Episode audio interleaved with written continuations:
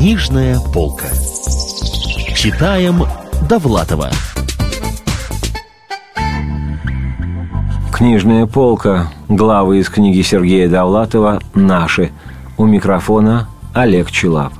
Лена была невероятно молчалива и спокойна. Это было не тягостное молчание испорченного громкоговорителя и не грозное спокойствие противотанковой мины. Это было молчаливое спокойствие корня, равнодушно внимающего шуму древесной листвы. Прошла неделя. Субботним утром я не выдержал. Я сказал «Нет», крикнул «Лена, выслушайте меня!» Разрешите мне быть совершенно откровенным. Мы ведем супружескую жизнь, но без главного элемента супружеской жизни. У нас хозяйство, вы стираете.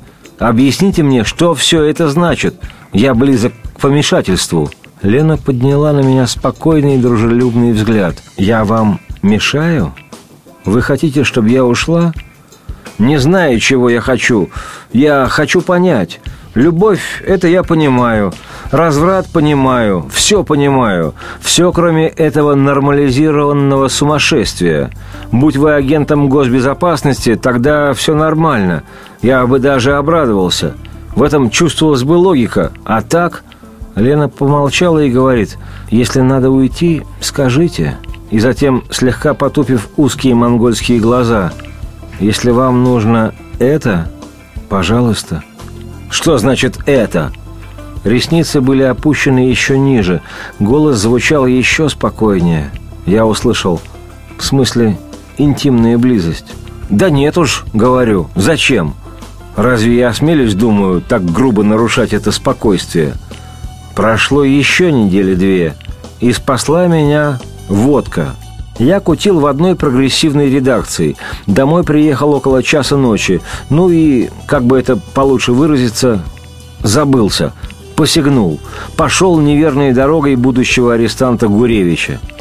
Брошенный мною камень лег на дно океана. Это была не любовь, и тем более не минутная слабость. Это была попытка защититься от хаоса. Мы даже не перешли на «ты». А через год родилась дочка Катя. Так и познакомились. В качестве мужа я был приобретением сомнительным. Годами не имел постоянной работы, обладал потускневшей наружностью деквалифицированного матадора. Рассказов моих не печатали, я становился все более злым и все менее осторожным – Летом 70-го года мои первые рукописи отправились на Запад. У меня появились знакомые иностранцы, сидели до глубокой ночи. Охотно пили водку, закусывая ливерной колбасой. Коммунальный сосед Тихомиров, угрожающий, бормотал. «Ну и знакомые у вас, типа Синявского и Даниэля». Осенью того же года меня снова упоминали западные радиостанции – Лену мои рассказы не интересовали. Ее вообще не интересовала деятельность как таковая. Ее ограниченность казалась мне частью безграничного спокойствия. В жизни моей таким образом царили две противоборствующие стихии. Слева бушевал океан зарождающегося нонконформизма, справа расстилалась невозмутимая гладь мещанского благополучия. Так я и брел, спотыкаясь, узкой полоской земли между этими двумя океанами. Лена тем временем ушла из своей парикмахерской, устроилась на работу в издательство «Советский писатель» корректором – для меня это было сюрпризом. Я и не знал, что она такая грамотная. Как не знала и многого другого. И не знаю до сих пор. Через год произошел у нее конфликт с властями. Это было так. Издательство выпустило дефицитную книгу Ахматовой. На долю сотрудников пришлось ограниченное количество экземпляров.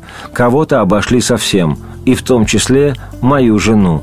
Она пошла к директору издательства, выразила ему свои претензии. Кондрашов в ответ сказал, понизив голос, «Вы не улавливаете сложного политического контекста.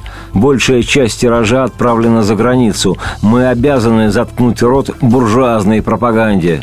«Заткните мне», — попросила Лена. Так между нами образовалось частичное диссидентское взаимопонимание. Шли годы, росла наша дочка.